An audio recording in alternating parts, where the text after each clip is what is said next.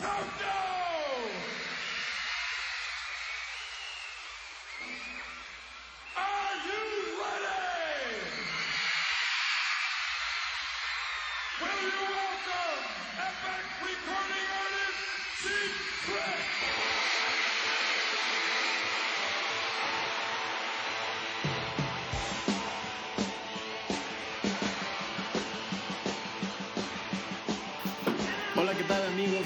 En su programa The Lonely Boys, así es, el programa menos convencional que pueden encontrar en el espectro digital y análogo tal vez. Lo hacemos el día de hoy el maestro Osvaldo. Me acompaña el señor Emerson Segura y en el programa de hoy tenemos un tema bastante divertido. En lo particular a mí me gustan mucho este tipo de discos y son los discos en vivo. Así es, eh, este programa y vamos a generar otros. Este es el primer segmento. Vamos a intentar hacer una recopilación de los mejores discos en vivo que el maestro Osvaldo y su servidor creemos valen la pena ser reescuchados. Y si no los han escuchado, que, pues se, que se lleven una buena sorpresa, ¿no? Claro que sí. Eh, un disco en vivo básicamente te enseña qué tan buen músico eres. Porque en estudio puedes modificar muchas cosas, pero en el escenario solo estás tú y tu guitarra. Y creo que estas canciones ejemplifican por qué estas bandas son tan buenas en el estudio y en vivo. Si bien eh, podríamos hacer muchos programas eh, sobre este tema, vamos a intentar que este primer segmento eh, sea variado, vamos a, escoger diferentes artistas. Y bueno, para empezar, ¿qué tenemos preparado para el programa del día de hoy? Creo que para empezar vamos a escuchar un disco que en lo particular en lo personal, a mí se me hace el mejor disco en vivo, Life at Least de The Who. Leeds es una universidad, un montón de niños educados que querían escuchar un poco de rock y llegó The Who que, señores, aunque sea el fan número uno de los Rolling Stones, no hay banda en este mundo que se le compara a The Who en vivo y este disco simplemente ejemplifica eso a la perfección. Y no obstante que es una, son bandas eh, que no están acostumbradas a, tocar para, un gran, para una gran audiencia, como podemos ver muchos más años más adelante, como fue YouTube, tal vez.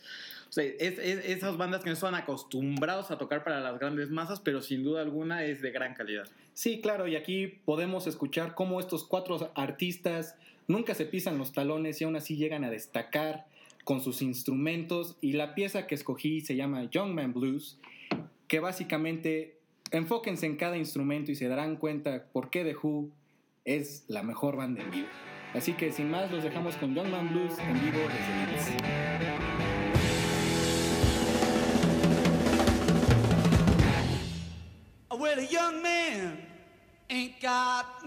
Well.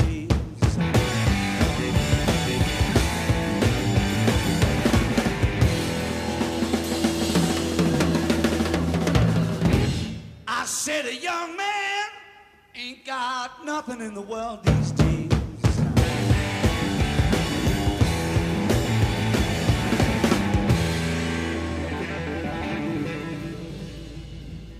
Well, you know, in the old days, when a young man was a strong man, all the people, they stepped back when a young man walked by.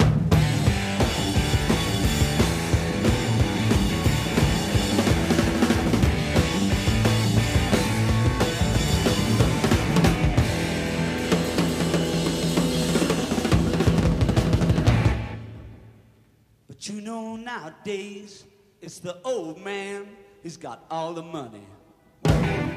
And a young man ain't got nothing in the world these days.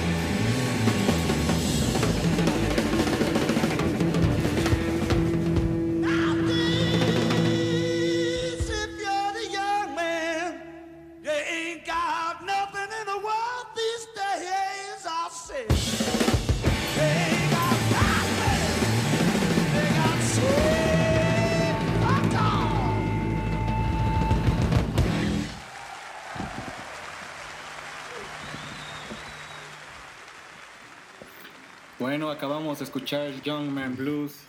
Qué gran canción. Sin palabras, señor. Realmente quedé un poco extasiado. Es que qué, qué, qué banda, qué forma más ruidosa de llegar a hacer un mensaje. Esta canción es un cover de un artista de jazz, algo desconocido. Y imaginen cómo un jazz de Who lo tomó y lo hizo una pieza de rock con las letras, hablando de rebelión juvenil y simplemente expresándose con sus instrumentos, pero no como un blues, no como un rock, con enojo, con angustia y se escucha en cada nota de esta canción. Impresionante. Así es. Y bueno, en la siguiente parte vamos a... Mi propuesta es algo, algo diferente. Como debe ser en este podcast que no se enfoca en lo mainstream. Eh, será Stop Making Sense, este gran, gran álbum en vivo de, de Talking Heads. Claro que sí. A cargo del maestro David Byrne. Realmente un, un artista en toda la extensión de la palabra a lo largo de su carrera, pues varias colaboraciones, incluso hoy en día, desde Roxy Music, Brian Eno, hoy incluso cosas con Arcade Fire. Claro. Realmente un, un, artista muy, muy completo que no, que no ha dejado de trabajar. Por cierto, uno de sus libros, Cómo, cómo hacer música. ¿Cómo funciona la música? Se, se, se llama este libro de David Burton, en el que intenta explicar el proceso de la tecnología la historia, cómo, cómo esta, estos dos elementos influyen en la evolución de la música. Y bueno, y sobre todo la tecnología que, pues, él, él está convencido que realmente no hemos evolucionado. No, claro. Sino todo lo contrario. Sí, cada vez vamos evolucionando y creo que en la música actual podemos escuchar que básicamente en vez de ir para adelante vamos para atrás. Y sí, David Byrne, uno de estos mesías que salieron del New Wave, básicamente, pretencioso como él solo, pero yo creo que se ha ganado esa pretensión y yo creo que The Talking Heads en vivo es también de esas bandas que te hacen bailar. Y yo creo que music, la música en general se, se, creó para ser bailada y para ser disfrutada. Y es cosa de poner un disco de The Talking Heads y básicamente pararte de tu sala y bailar y disfrutar la canción. No, incluso él lo dice, eh, una de sus grandes influencias en vivo para él es, es el, aquel concierto de James Brown. Dice, aquel artista que no es capaz de hacer bailar a a la gente. A la gente no tiene nada que hacer. Y bueno, bajo estas premisas, pues hizo uno de los grandes, grandes conciertos que, bueno, eh, fue también hecho una especie de eh, película documental. Eh, este de Stop Making Sense fue grabado en un teatro en Hollywood. Y bueno, la canción que podremos es Life During Wartime, así es, la vida en tiempos de guerra, que prácticamente, es que prácticamente habla sobre eh, las circunstancias que, que puede haber en, en, momentos difíciles There's no time for party, there's no time for music, there's no CBGB, no hay nada, se acabó, no hay tiempo. Por cierto, él, eh, bueno, de Talking Heads le, eh, fueron teloneros de The Ramones en sí. el CBGB. Sí, ese gran club donde todos se juntaban, donde muchos de los artistas, muchos de los ídolos se juntaban solamente para palomear y disfrutar la música. Y en este caso podemos escuchar como The Talking Heads no simplemente te hace bailar con su música, si la analizas encuentras un gran mensaje detrás de todo esto. Así es, y entonces pondremos eh, Live During Wartime, después eh, les tenemos preparados cosas un poco distintas, pero sin más les dejamos Talking Heads.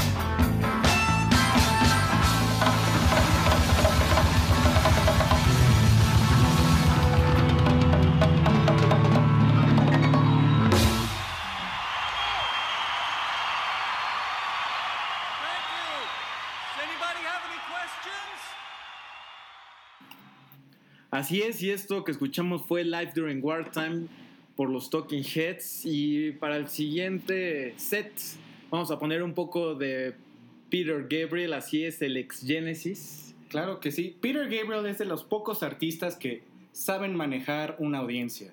Hay que recordar ese primer concierto de Genesis, siendo una banda que empezó con rock progresivo y no jalaban mucha gente. Y en un concierto, sin avisarle a los demás, Peter Gabriel salió vestido con un vestido rojo de mujer y una cabeza de zorro y dio así el concierto. Sí, sí. Todos los demás, Tony Banks, Phil Collins, se preguntaron qué demonios pasaba en la mente de esta persona.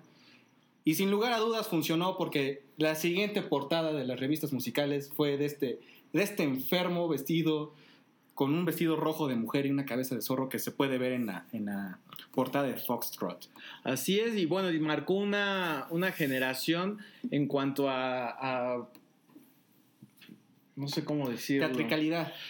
Y a producirse estéticamente, a, lo- a intentar lograr estéticamente algo distinto en el escenario. Y bueno, después veríamos cómo muchos artistas intentarían replicarlo, o algunos con más éxito que Unos otros. más éxitos que otros. Y sí, claramente, como dije al principio, Peter Gabriel sabe manejar una audiencia a la perfección. Si está tocando música clásica con una sinfónica, sabe manejar al público y no lo, aburrirlos. Siempre tiene un- una parte de show y claramente Peter Gabriel en vivo es de las pocas personas que puede alcanzar esas notas impresionantes en persona. No, y que él, eh, incluso en, en alguna entrevista para la revista Rolling Stone, dice que él no estaba seguro de si hacer una carrera musical o, o de actor, que él realmente no sabía que, sabe, que él sabía cantar. Desde después, eh, desde luego que lo hizo.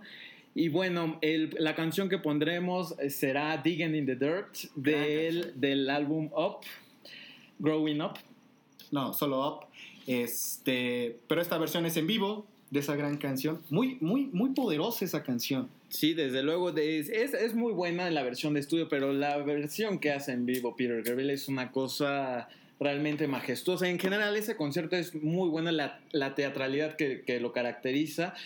En canciones como Mercy Street o Salisbury Hill, realmente hace un, un trabajo no solo musical, sino teatral, eh, realmente fantástico. Y, y de una producción impresionante porque tiene muchos instrumentos, muchos tribales, por ejemplo, y los hace Sí. funcionar en arenas.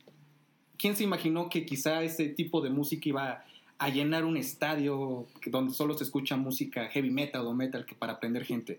Y esa es la genialidad de Peter Gabriel y yo creo que lo vamos a apreciar perfectamente en esta canción. Y es de los artistas eh, que después de su separación de- del grupo en el cual tal vez los encumbró, empezaron a generar eh, material muy, muy, muy importante. Phil Collins también lo hizo a su manera, Ah, después su de manera bajándose los pantalones, ¿verdad? En, en- en su momento también tocaremos el tema de, de Phil Collins y Genesis. Ojo, yo a Phil Collins lo respeto mucho. Soy de las pocas personas que lo respeta mucho a Phil Collins como baterista, señores. Porque como solista es una gran pieza de basura. Una pieza grandísima que estuvo así de arruinar también la carrera de Eric Clapton en los 80s al producir sus discos. Pero o sea, eso será tema de otro, de otro Así podcast. es, y en nuestras redes sociales estaremos incorporando contenidos que valen mucho la pena, yo creo que en esta ocasión, dado que son las versiones en vivo, eh, videos eh, que podemos encontrar en, en YouTube En YouTube, incluso, claro. lo vamos a estar subiendo a nuestras redes sociales, en Facebook The Lonely Boys, Pot. Pot, así es, y bueno, sin más los dejamos con esto que es Digging in the Dirt de Peter Gabriel, del álbum Growing Up, disfrútelo, realmente es, es una pieza de apreciar.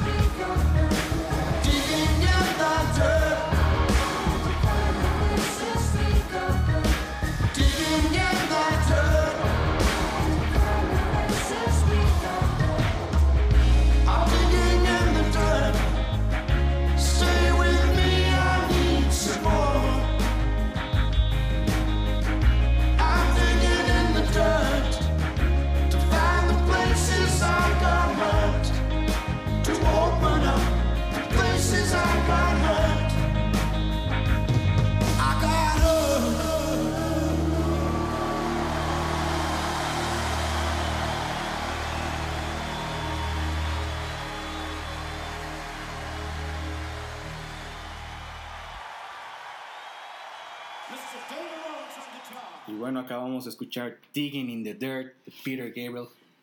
Fantástica versión en estadio. Si, en- eh, si la versión de estudio te impacta, la versión en estadio, impresionante. Así es, y bueno, siempre se ha caracterizado por eh, ser muy crítico, tanto musicalmente, sus niveles de exigencia musical siempre son muy altos de Peter Gabriel. Hay que, hay que señalarlo, es importante. Siempre se ha esforzado por ir a otro nivel, tanto en, composición como musicalmente. Y bueno, ahora, ¿qué, qué nos tiene preparado? Bueno, quiero poner una canción en vivo que básicamente ejemplifica qué, tan, qué tanta pasión puedes meter en una canción. Porque una cosa es en el estudio, pero eh, tener una pasión al tocar un cover en vivo, en un club, en una arena, algo más íntimo, es algo que te impacta. Y yo creo que ahora vamos a poner a The Rolling Stones con una canción que canta Keith Richards, The Nearness of You, un cover, y que básicamente puedes sentir como Keith Richards la canta con el corazón. No lo hace con otra cosa, simplemente expone lo que tiene, todo lo que quiere decir, y es una gran versión de esta canción. A mí me encanta. No se hable más, pongamos The Rolling Stones The de nueva cuenta. Pero, bueno, no, no prometo no poner a los Rolling Stones todos los programas, pero trataré de no hacerlo. Pero bueno, al menos es una canción que estoy seguro que no conocen. Si quieren escuchar esta versión en vivo, es del disco Live Leaks. Una, una gira muy interesante.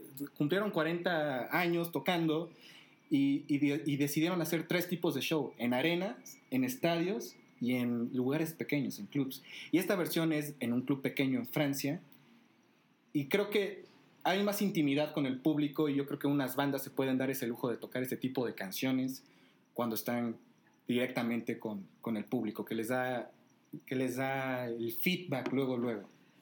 de estar fuertemente conectados con Peter Gabriel y un poco de Talking Heads bailando, ahora pasaremos hasta algo más calmadito.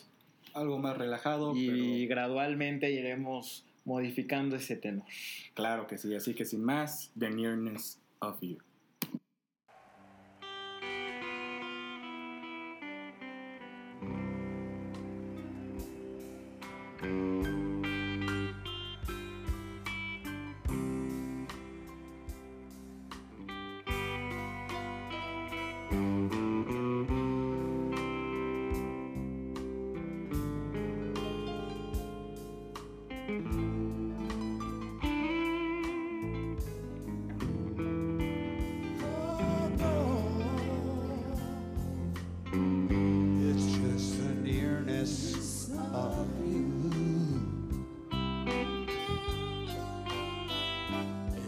The pale moon that excites me, baby. That thrills and delights me.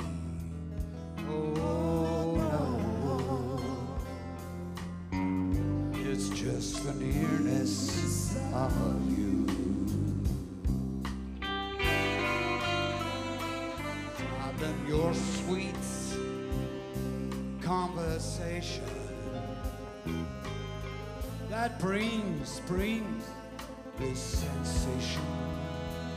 Oh. It's just the nearness of you.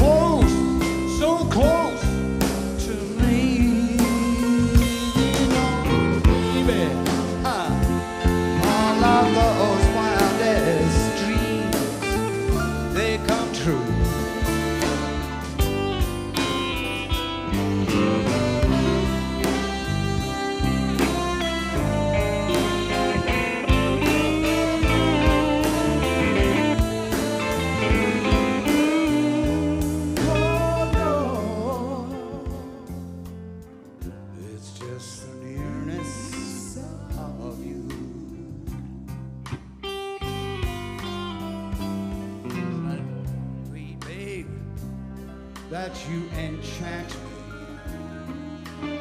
If only you'd grant me ooh, the right to kiss and hold you so tight.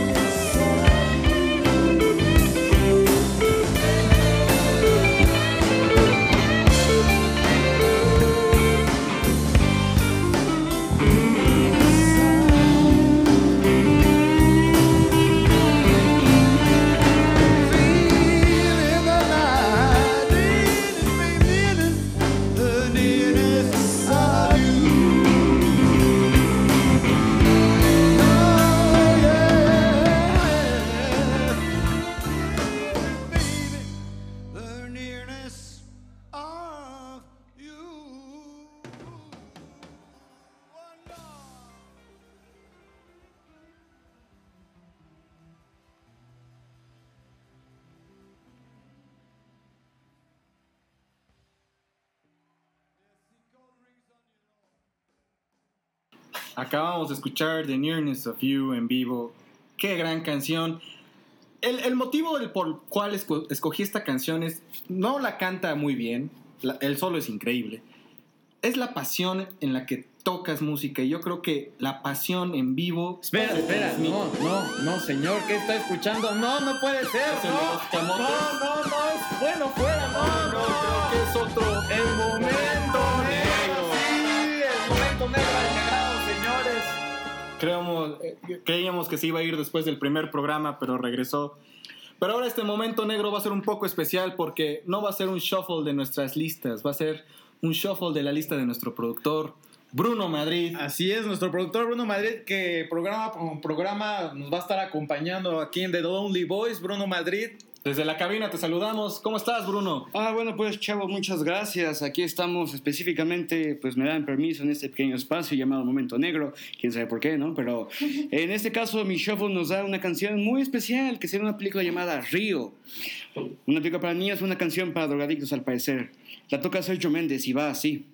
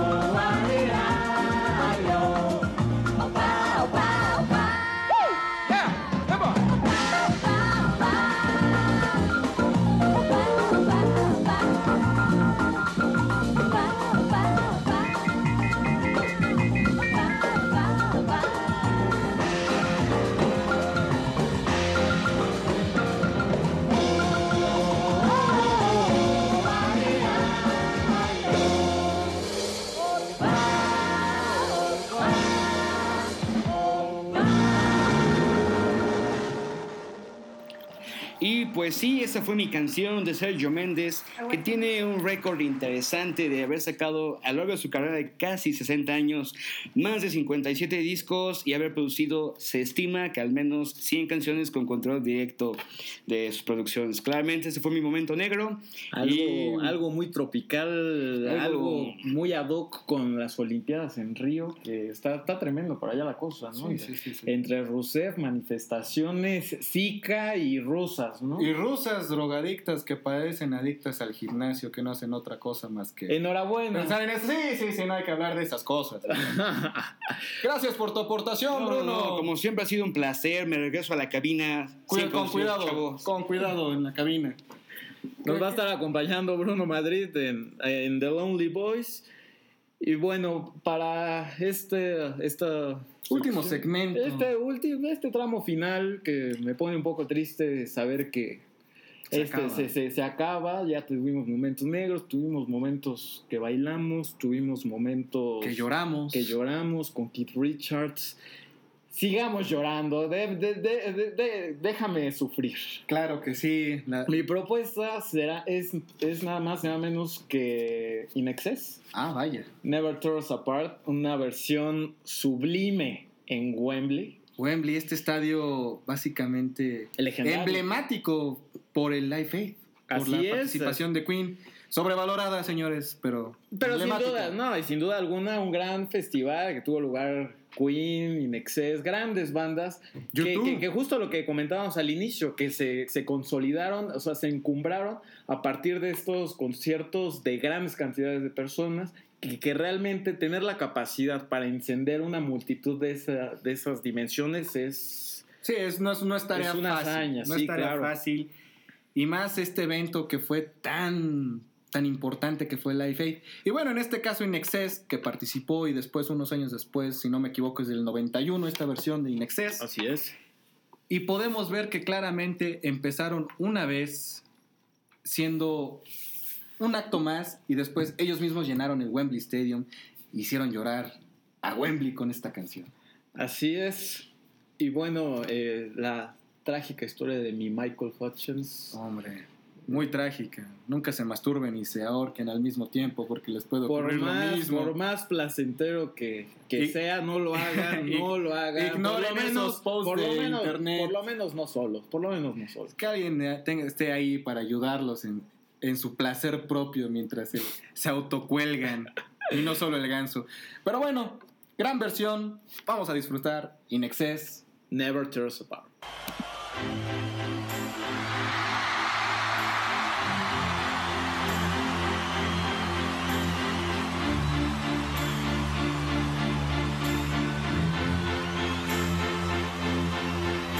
Don't ask me what you know is true. Don't have to tell you I love your shit's hard. I, I was standing, you were there. Two worlds collided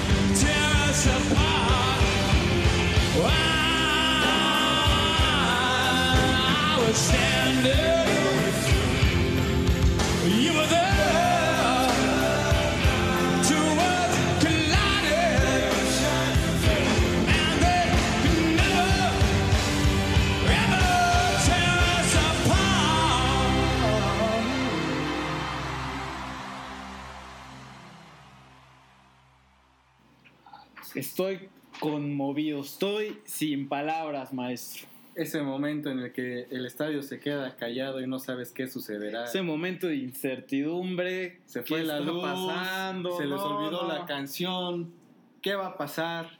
Volteabas a un lado, volteabas al otro y escuchabas cómo regresó la guitarra. Caramba, Excepcional, sin duda alguna. claro que sí. Y bueno, para la última pieza que tenemos el día de hoy, escogí a Frank Zappa. Señores, si hay un genio en la música, si hay alguien infravalorado en, en el rock, es Frank Zappa. Claro. Y créame, fue bastante difícil encontrar una canción, un disco de Frank Zappa, porque Frank Zappa tiene muchísimos discos, sigue sacando discos desde que murió a multitud. Y creo que esta versión, ah, vaya, la canción Muffin Man, impresionante, un gran riff, una gran pasión. Solía cerrar conciertos con esta canción y por eso vamos a cerrar este podcast con esta canción. Vaya, Frank Zappa nunca se equivocó en vivo, jamás, Ni una sola. ni una sola vez. Puede- tiene creo que 20 discos en vivo y esos 20 discos en vivo valen la pena como ningún otro.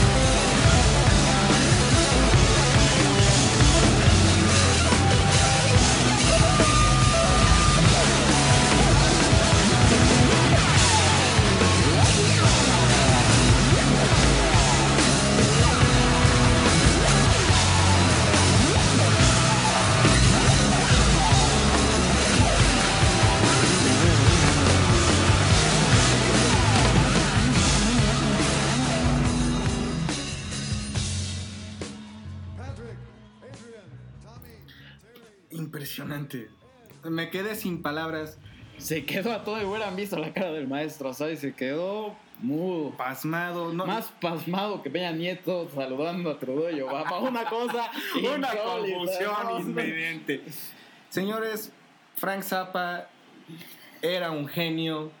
Hay una anécdota muy bella, porque él era incluso este, conductor de orquesta. Y un día alguien le preguntó quién le había enseñado, dónde aprendió a hacer eso. Y su respuesta fue, fui a una biblioteca y agarré un libro. La forma en la que él podía orquestar una banda de rock sin ser el guitarrista principal, simplemente siendo el frontman, utilizando músicos profesionales siempre, hace que cada disco de Frank Zappa no sea más que perfección. Y eso es algo que siempre él quiso. Siempre le iba a dar a sus fans, aunque supiera que iba a vender 30 mil copias, 40 mil copias, aunque él perdiera dinero de su bolsillo, él siempre iba a entregar productos de calidad en cada disco, en cada entrega, y no se diga en cada presentación en vivo. Y aparte que fue muy, muy eh, innovador al, al intervenir instrumentos eh, de su influencia desde luego de, eh, de John Cage, que hizo que llegara a sonidos que nunca nadie había pensado que, que se pudiera lograr eso. Bueno, pues Frank Zappa lo logró. Claro que sí, lo logró y, y algo muy curioso de cada concierto en vivo es que no toca una canción y empieza otra, todas las canciones están interlazadas. Y eso no conozco otro artista que haya podido hacer eso con esa magnitud. Y Frank Zappa básicamente daba una gran canción en un disco, en un, en un concierto. Y eso, vaya, genio, genio de pies a cabeza. Sin lugar a duda, pues esto fue The Lonely Boys. Amigas, amigos, no olviden comentarnos, eh, recomendarnos, eh, criticarnos en nuestras redes sociales, The Lonely Boys eh, Pod en Facebook. También tenemos cuenta en Instagram como The Lonely Boys. A mí búsquenme en, en Twitter como arroba mr-seg. Ahí me pueden encontrar. Y en Facebook al maestro Osvaldo, Osvaldo Domínguez, me encuentran como Osvaldo Domínguez. Y bueno, nos despedimos. En- Recuerden que todas estas canciones van a estar en nuestro setlist de Spotify, por si las quieren escuchar, si quieren escuchar un poco más de estas gran canciones. Y claro, vamos a seguir subiendo mucho material a nuestras redes sociales. Ya vamos a empezar a, a meterle todo, todo el acelerador para que encuentren videos, entrevistas, otras versiones. Prometemos ya no contratar eh, estudiantes de comunicación para que eh, lleven nuestras redes sociales. Va a No, estar. Nunca contraten a alguien que estudió comunicación en la UTLA porque ciertamente no van a lograr nada. Pero bueno, nos despedimos. Ojalá hayan Ni disfrutado. Ibero, ni el Ibero, ni No, Ibero. ninguna ni el escuela para confiar. Pues Usted puede manejar sus redes sociales a su antojo sin necesidad de estudiar algún, alguna carrera. No necesitas ir a la universidad para usar Facebook. Pues dejamos con eh, nuestro productor Bruno Madrid. Un gusto. Gracias por escucharnos y nos seguiremos escuchando en la próxima entrega de The Lonely Boys. Y bueno, siendo el último momento, considero que la pieza esencial para poder acabar con clase toda esta gran grabación que ha habido live viene del maestro Daniel Glass, que es un erudito e historiador del instrumento de la batería, con ese que se llama el solo del siglo. Hasta la próxima.